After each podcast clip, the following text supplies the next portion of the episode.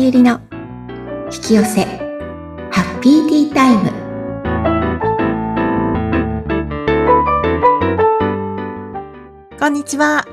こんにちは自己実現スピリチュアルカウンセラーの深田さゆりです今日もハッピーなティータイムを過ごしましょうよさゆりさんよろしくお願いいたします。ろしくお願いしますさゆりさん、なんと、い今回の配信なんですが、ええ100回目です。わーいやー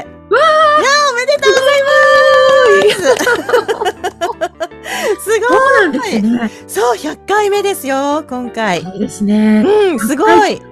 いや私のこの継続苦手な私 がそうなんですかそうなんですようん。津波さんのおかげでございますいやいや、とんでもないです。私あは、本当にさゆりさんについてきてるだけですけ ど。私一人だったら絶対続かないもんねえ、ありがたいです、本当に。すごいですね100回ってうん。ねいろんなお話ししてきましたね。そうですねはいいやーすごいすごい、うん。うんね皆様、お聞きいただきありがとうございます。 そう、いろんなお話があるので、過去ね、遡って聞くこともできるし、本当積み上げて来られたので、本当にね、これって財産だなとか思いますよ。 そうですね。ん。本当にね、一人じゃ絶対できなかったです。いや、皆さん聞いてくださってるのでね、本当にありがた いです。本当に、あ本当に、なんかはい100回も聞いてくださってありがとうござい ます。さあ、そんな記念すべき100は回い記念なんですけれども、で今回は今どうい回ったおは、話にしますえっとですね、なんかね、うん去年の年末ぐらいからね、割と体調崩されてる方とっても多くて。多いです。私の周りも多い、多いですもん。ですよね。でうん。あの、でもね、意味があると思うんです。これ私たちって内面だけが変化するのではなくて、DNA も変化していかないといけないってはい。言われているんですね。うん。要はバージョンアップしていかなきゃいけないんです。うん。で、いろんな抑圧してたことの解放が多分、すごいエネルギーが上がってきてる、来てたので、年末、当時に向けて。うん。なので、その影響で、えっ、と、体の中に溜まった毒出しとか、はい。うん心の毒出しとか、うん。そういうのが起きてるのかなって。おちなみさん、いかがでした年末。あの、私のお友達も結構ね、体調を崩されてる方が多かったんですけど、実は、は我が家も、息子がですね、年末も大晦日ですよ、高熱を出しまして、お慌ーてて病院に駆け込んだらインフルだったんです。もおーでもすごいですね。高熱が出るってう若い人ですからね、ほんと39度と かね。すごいそう。でも、ほら、元旦になっちゃうと、年明けちゃうと、絶対もう病院ってなかなか行くの難しくなっちゃうから、年末だとギリギリ、なんか大丈夫だったので、うんうんあの、駆け込んで、うん検査をしてもらったら、結局インフルエンザだったんですよ。はいはい。で、あ、インフルかと思って、お正月の予定も全部なくなって、あら家ーね、家で看病してたんですけそっかど、そっか。う。そう。でもなんとね、さゆりさん、ええ、私今まで子供の病気って100%移ってたんですけど、ええ、ええ、今回、えインフルに私移らなかったんですよ。す移らなかったの。すごいすごくないですかバージョンアップしましたね。え、これってバージョンアップなの バージョンアップ、バージョンアップ。ああ。お要はね、これ、映、うんるって思ったりはい。は、その、子供が心配になったりとか、うんあとほら、いい母親だとね、かん、なんていうのかな、子供のために私が変わってあげたいわとかって、そうん思そういいますう思いで映るんですよ。う。ねえ、だから100%今まで映ってたわけでしょそう。で、これって、うんじゃあ白状になったんですかって、そういうことではなくって、よかった。 そう、じゃなくて、うんうん。あの、ちゃんと癒着が取れてきたってことです。お子さんとの。はだかあ。ら、子供が風邪ひいたりなんとかしたら、イコール自分っていうえエうんネルギーが繋がっちゃってる。だから、うんうんうん同じ状態に同調しては波動が下がるんです、自分の。はい。要は、移る周波数帯ってあるわけですよ。うんうんうんうん。インフルエンザとか、うんコロナとか。うんその周波数帯に自分がなっちゃうので移るんです。はい。そう。だから、そこは癒着がないので、うん。ちなみさんはちなみさんで元気でいてあげよう。いてはい大丈夫ってうんうんうん。思えたってこと。あの癒着が取れてきた。えあーすーごすごい。じゃあ、いい方向に進んでるってことでいいですかね。そういうことです。そういうやことでっす。たー。うんうん。そうなので、だって、一緒に病気になっちゃったら大変じゃないですか。そうなんですよ。ね。うん。でも、なんか子供が辛い思いしてるのも辛いって思っちゃうじゃなはいいですか。。うん。でも、違うんですよ。あのね、さっき39度まで熱出したって。はい。ね、すぐ下げようとする方もいるいるんですけど、やめてほしいんですよ、下げる の。体が頑張ってるんです。で、はいしかもね、熱が、高熱が出るって、体が若い証拠らしいんですよ。ほー。年取ってくるとね、熱が上がんなくなるの。そうですね。 確かに、確かに39ってなかなか出ないですもんね。そうですよ。うん。私は昔、高千穂に行って帰ってきて、はい。翌日、ねうん、高熱39度の熱出して、うん。なんと、その高千穂行った時にね、うんなかなかすごい有名な、あの、神主さうんんが。いらっしゃって、はい。その方にはめったに会えないって言われたんですけど、たまたま会えたんですよ。すごい。そうあの、そこのね、敷地をうろうろしてたら。うん。まあ、会えるわけ、わ会えることはないって言われてうて、ん。うん。で予約でいっぱいだから、いつも誰かが話してるとかって言われてたのに、はい。たま朝早く行ってたら散歩して、で、なんか聞いてあげようかとかってその神主さんが言ってくえれえて。すごくないですかそうで、私それをね、後から知ったの有名だってことうんを。うんうん。うんそして、えって思って、え、特にないけど、でもどうしようかなと思って、うんなんかね、四十肩だったの、その時。はい。で、全然治んなくて、聞あの、肩が痛いんですけど、 治りますかみたいなこと聞いたんですよ。うんうんそ。したら、あ、大丈夫だよ、治るからって言われて、高千穂から帰ってきたら、高熱が出て、はい。うんでも、インフルでも何でもないんですよ。うん。そしたら、高熱が下がったら、肩の痛みが取れてたの。ええそれでじゃあ治ったってことそう。えーすごい。面白いですよね。うん。え、だから本当に体って自分の不調を治すためにはい。熱を上げ、ね、中でだって T、あの、キラー細胞とかね、はい。いろいろと活躍するじゃないですか、う体。ん。うん。ええそのためにはある一定の温度にならないと、うん。そういった、あの、やっつける、ね、うん因子たちが活性化しないんですよ。あ、そうか。うん。だからうねん、下げちゃうと、繁殖しちゃうんですよね、向こう。あ、悪い逆菌にが。ね。うんうんうん。いやー。でもね、すごい肩の痛みが消えたってすごいですよね。うん。本当に治ったとかと思って。すごいですね。うねえ、ん。だから熱を出すことはいいことで、だからはい。子供の方が体力ありますから、うん。うん。で、なんか、なんていうのかな。こんこういうこと、こういうところで言っていいのかわかんないですけど、うん。死ぬときは死ぬんですよ。うん。うん。これはうん、な、なんだろう。もう魂が定めてきたはい。寿命なので、うん。うん。うん。それによって、周りにどういうインパクトを与えるかとか、はい。うん。その年齢で亡くなりたいって思ったんですよ。そこで体験したいことがあるんです、その魂に。うん。うん。だからとっても高尚な魂、うん。経験豊かな魂で、じゃはいあ、短いバージョンでどんなのかなとか、うん。もう自分のために生きるんじゃなくて、うん。周りの人にどう影響を与えるかっていうテーマで生まれてくる魂だったりするので、めちゃくちゃね、魂レベルが高いんです。やば、もうなんか泣きそう。そう。だからうね、ん亡くなることは悪いことじゃないんですよ。うん。うんただ、残された方としては悲しかったりする。うん。うんで。も、それってそういう意味じゃないんだよ、ママっていうのを、うん。ね子供が教えるために、はい。うん大丈夫なんだよってことをうん。教えるための、まあ、契約じゃないですけど、約束をして生まれてきてるんですよね。ええちょっともう感動しちゃってなんかもう言葉が出 ない。うでもん。ね、そうなんです。すごいね、高尚な魂なんです。うん、そっか。だからね、亡くなるって悪いことじゃなくて、うん本当に例えば苦しんでる子、まあ、うんうちの母もそうでしたけど、リウマチで苦しんでた時に、うん。母も亡くなったんですが、はい。やっぱりね、亡くなって、良かったなと思ったんです、私、実は。うん、うん。苦しみから、あ、お母さん解放されたね、と思って。うん、うん。もう体がやっぱり痛いって、はい。い私は痛みに、私は痛みに弱いので、や、嫌痛なんいですのよは辛い。うん、辛いですよ、うん本当に。うん。え本当に毎日、リウマチで痛くて、うん、え痛みは移るし、うん。そこから解放されたんだな、肉体の苦痛から解放されて良かったなと思って、はい。だからね、死ぬことって悪いことじゃないんですよねう。ん、うん、うん。ううんん。そっか。そう。だから、ね、うんうん。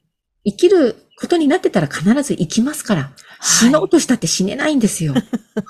ね。それはそうですよね。確かにね。うん。だから変に自殺すると、変に生き残っちゃって余計辛い思いするので、うんうん。自殺しようと思っても死ねないんです。死ぬことになってない時は。はい。うんうんうん。だから、か。なんか安心して生きてほしいっていうかね。うんうんうん。そう。だからね、病気って、はいそ。の、悪いことばっかりではなく、うん。気づきをもたらしてくれたりとか、はい。あとは自分の、なんていう不調を治すために体が頑張ってくれてるので、うんうんうん。あ、なんか不調だなってことは、あ、私の肉体が頑張って、バージョンアップしてんだな、みたいうんうん。な。うん。なるといいと思います。なるほど。うん。で、その時に今回、ね、ちなみさんはお子さんを、看病しながらもちゃんと切り分けて自分は自分って。うん。これってすっごい大切で、はい。なんかいい親になろうとしたりとか、うん。もうなんかこの子のために何かしなきゃって人に意識がいっちゃうと、はい。これね、あのー不調和が起こるんですよ。自分の軸からずれちゃうので。要は人の人生を自分が引き受けようとしちゃう。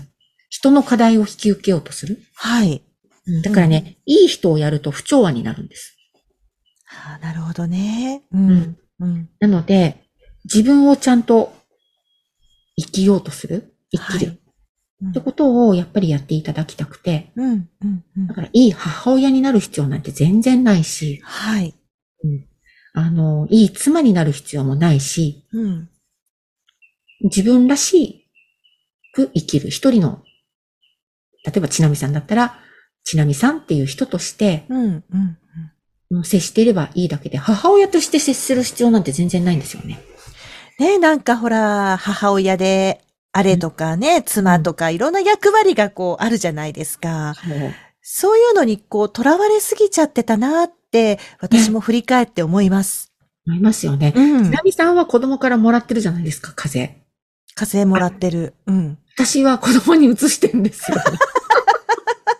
逆なんだ。 逆なんですよね。なんか、 それはどういうことな のどういうことですかね。なんか、なんかね、あの、しかも受験の最中うんなんですけど、うん。そのね、前話したかもしれないですけど、大学受験ですよ。うん。センター試験が終わった後、はい。私普通に会社行ってたわけです。うん。そしてその時飲み会だったんですよ。うん。でも受験だけどまあいいやと思って、私も、私は私と思って飲んで帰ってきたわけ。はい。その時にちょうど飲み会の真ん前の人がうん、ごほごほやってたの。はい。うわぁ、嫌だなって思ったんですよ、やっぱり一瞬。うん。でも大丈夫かなと思ったけど、うん。まんまとインフルエンザ、映っちゃったのね。移ったんです。そしたら、あ、息子には移しちゃいけないと思ったら移りました。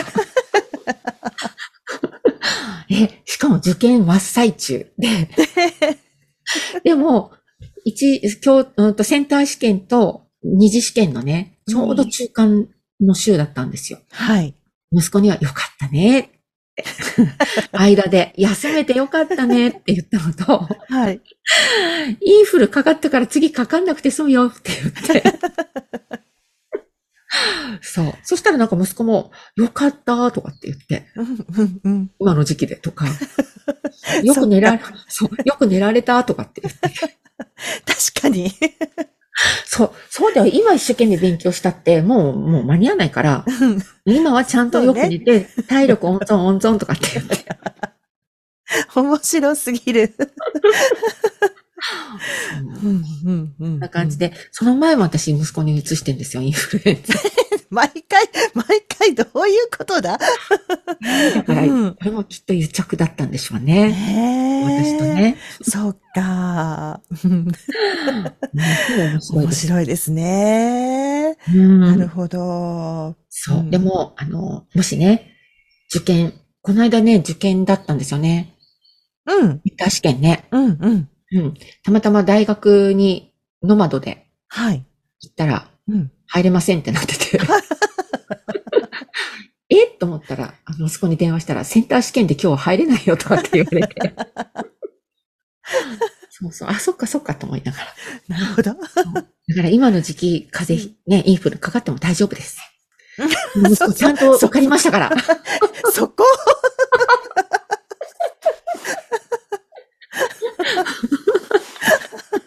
面白すぎる。大丈夫ですよ。はい。はい。 はい。そうなんです。あの、映っても大丈夫と思ったら、うん。大丈夫で受かりますから。はい。そう。はい。まあ、うんさっきね、言ってたのは、いい人をやると不調和になるっていう話なんですけども、はい。あの、いい人って結局ね、当たり障りがない人うん。だったり、はい自分の意見を言わなかったり、あとうん犠牲的になってしまったりね、はい。自分を差し置いて。うん。うん。そうすると結局ね、自分を差し置いてしてるので、うん、自分が自分にやってる態度っていうのは自分を無視してますよね。自分を差し置いてるから。うん。そうするとね、相手から無視される人になるし、うん。相手から優しくされないんです。うん。う。うんん。なんで私ばっかりこういうこと言われるんだろうとか、うん。なんで私ばっかり忙しいんだろうとか、はい。なっちゃうんですよ。で、結局いい人やってると文句が溜まるの。うん。でいい人はね、文句も言わないの。はい。文句言っちゃいけないって、また自分を抑圧するんですよ。うん。そうすると抑圧する人が来るんですよ。うん。うん。何度そんなことばっかり言うんだとか、はあいと。は、あの、自分勝手な人が周りに来るの。真逆が来るから。いやー。で、爆発して、うん。うん、っていうことになるので、はい。あの、いい人には絶対ならない。自分らしくいる。もう、だからね、自分が未熟だったら未熟でいいんですよ。未熟さを隠そうとするからおくおかしくなるだけで、うん。孤独的になんてなる必要なくて、うん。うん。行く方向さえ分かってればいいんです。例えば優しくとかね、愛の人にななりましょうとか、優しくなりましょうとか、はい。あ、こういう人になっていく方向が本当はいいんだなっていうのさえ分かればよくて、うんで、も今の私はなれないんだったらなれなくていいんですよ。うん。だってそれが今の自分だから。はい。それを隠してはいけなくて、うん。うん。あの、ああ、私は今、優しくなれないんだなって、本当にビューネ君するんです。優しくなれないんだねって。そっかそっうんうんかって。それで、いいじゃんって。ううん。んだって、本来は、皆さん愛の人、私たち全員が愛の人で、はい。本来は慈愛に満ちた優しい人なんですよ。うん。でも、訳あって、過去世からも、今世も含めて、いろんな傷を持ってるんです、私たち。うん。だから優しくなれないだけなので、うん。うんそれが癒されたら必ず優しくなれるんです。はい。じゃあどうしたら優しくなれるんですか癒されるんですかって言ったら、自分で自分を満たすしかないんですよ。はい。うん。うんだからビューネ君して、はい。そのまんまの自分でいる。うん。そうすると、私たちのスピリットって、例えば、ああ、もう疲れたから仕事なんか行けないとか、今この家事できないとか、食事作れないって言ったら、もうやらないって決め、優しくするってことね。はい。そうすると、私たちの魂って、じゃあできないんだったら、うんできる道を出してあげるよってね、道を指し示してくれるんですよ。おうー。ん、でも、これを頑張るから、うん。無理にうん。うん。うん。できなくなるんですよ。うんなんていうのかな。より苦しくなる。うん。うん。うん。で、自分はやらなきゃって思ってるから、やらなきゃっていう現実が来るんですけど、はい。あ、もう無理だから、私はできないから休みます。その代わりなんか、どうやったらこれ乗り越えられるかな。ど、誰に、どうやったらこれがで、ね、解決するかなと思ってると、うん。私たちの魂ってそれをね、道を指し示してくれるから、いろんなものがシンクロで出てくるんです。うん。うん。そうすると、子供がやってくれたり、うん、夫が今まで何もやってくれなかったのに、うん、なんかやってくれたり、あるいは、うん。家政婦じゃない、家政婦さんって言わないか今、 なんかお手、ね、手伝ってくれる人お願いしたりとか、うんお母さんが例えば来てくれたりとか、はいなんかね、そういうヘルプが入ってくるんですよ。うーん。うん。そうね。だから一人で何事も抱え込まなくていいっていうか、うんきっとなんかこう、助けてくれる人が現れるとか、そういうことですよね。そういうこと。うん例えば、あとは自分がやりたくないこととか、うんあ、私本当はこの仕事じゃなくて、こっちの仕事がしたいんだよなってうん、うん。思ってたら、こっちの仕事やりたくないっていう態度をちゃんと出さなきゃいけないんですよ。うん、うん。で、こっちの方が好きなんですってことを。うん、で、それを自分の内面でまずは、えねう内面が現実化するので。うん。いきなりね、それを行動に移しちゃうと、はい。会社のね、いろんな配置とかもあるじゃないですか。うん、うん。いきなり。辞められても困っちゃうよとか。はい。なので、まずは自分に許可するんです、それを。うん、うん、うん、うん。私はこっちが好きだってことを認めようって。はい。そうすると、あの、スピリットがちゃんとそれを出してくれる。うん、うん。で、でも、私は、こっちが、例えば A の仕事が嫌で B の仕事がいいって思ってるけど、うん。これが、エゴがそう言ってるのか、魂がそう言ってるのかわからないってよくありますよね。はい。うんそうしたら、まずは、や、行動にする、してみるんです。うん、うん。うん。ちょっと、えっと、A の仕事じゃなくて B の仕事をやってみようとかね、例えば。辞めるとかじゃないですよ。やってみようとかっていう。うん。うん。まあ、辞めるっていうのだったらそこに自分で、まずは、えっ、と、許可をして、それから、シンクロで実は来るんですよ。OK だったら。うん、うん、うん。で、も、なかなかわかんないなと思ったら、まずは行動してみて、はい。で、あのーそうすると、行動した結果、うまく流れなかったら、それはノーなんですよね。うん、うん、うん。うん行。動してうまく流れたら、それは OK なんですよ。はい。うん。だから行動しないとわかんないの。そっか、行動して流れができるかできないかがうんわかるってことですもんね。そう、そう。うん、うん。まずは、自分の中の内面で OK を出したらうん。出てくる場合もあるし、はい。それをまずはちょっと行動してみる。うん、うん、うん。例えば、うんと、やりたいことがあったら、まず資料を取り寄せてみるでもいいし、はい。調べてみるでもいいし、うん。そうするとポンポン見つかったりとかね。うん、うん、うん。で、あとは申し込もうとしたら、ああ、でもなんか終わっちゃったなーって思ったのに、うん。あれなんか増、増枠っていうか、はい。増えてて、あ、また出てきたってなったりするんですよ。確かにね。ううんん、うん、うん。そう。あ、これは OK サインだなと思って進むみたいうーん。うんうんうんなのそうか。な。なので、まあ自分の体調も含めて、そうするとほら、自分に嘘ついてないので、うん体調も良くなってくるし、はいストレスがないから。うん、うん。だから、まあ自分に、素直にいい人を辞める。ね、いい人やめましょねう。うん。そうすると子供から借りをもらわなくなるって いう。ねえ。うん。いや、多分私もずっとね、いい人、いいお母さん、うん。いい妻みたいな感じに縛られてたと思います。なっちゃいますよね。うん。うんの、私ですら思ってたんですから。 なんか本当うに。ん。うん。ねえ途中からもう無理と思ったけど。そう。でもね、そうやって行動して無理と思ったらやめる。それでいいんですよ。よね。その時の自分はそれがやってみたかったわけだから。そうそうそうそうう。んそうなんですよね。そう。別にほ ら、誰かから強要されたわけでもなく、そねう。そう。うんだって、結婚したらいつもやってみたいじゃないですか。ねええ、そうですよ。そう。だからやって、あ、私にはもうこれ以上無理と思ったら、やめる宣言すればいいし。私には無理だったんだって気づいた時のあの悲しさと言ったらなかったですけ ど、あ、 本当に あ、私は無理だったんだなーっていう。うん、うん、うん。うん私はあんまりそこに残念さはなかったんですけど。うん。うんでもね、あの、ほん、まあ最初からね、あの、いい妻になるなっていうのは言われてますよね。うん、ねうん。そうなんですよ。だからそ、う最初間違えてしまったなっていそううところはありますが、そうです。結婚、これから結婚を考えてる方 は、絶対いい妻になっちゃダメよっていう。ね。 はい。そう。 まあ、ご主人もね、夫もいい夫にならず、お互いにうんうんうん素の自分でいる、そうですね。う、うんん、うん、うん。ことがいいかなと思います。はい。以上、100回目。はい。はい、記念すべき回はこんな感じでいいよろしいでしょうかはい。もう前半はちょっとうるうるしながら私も聞いてましたけどね、後半は楽しく終われてよかったです。は い。はい。はい。では、えー、さゆりさんからお知らせをお願いいたします。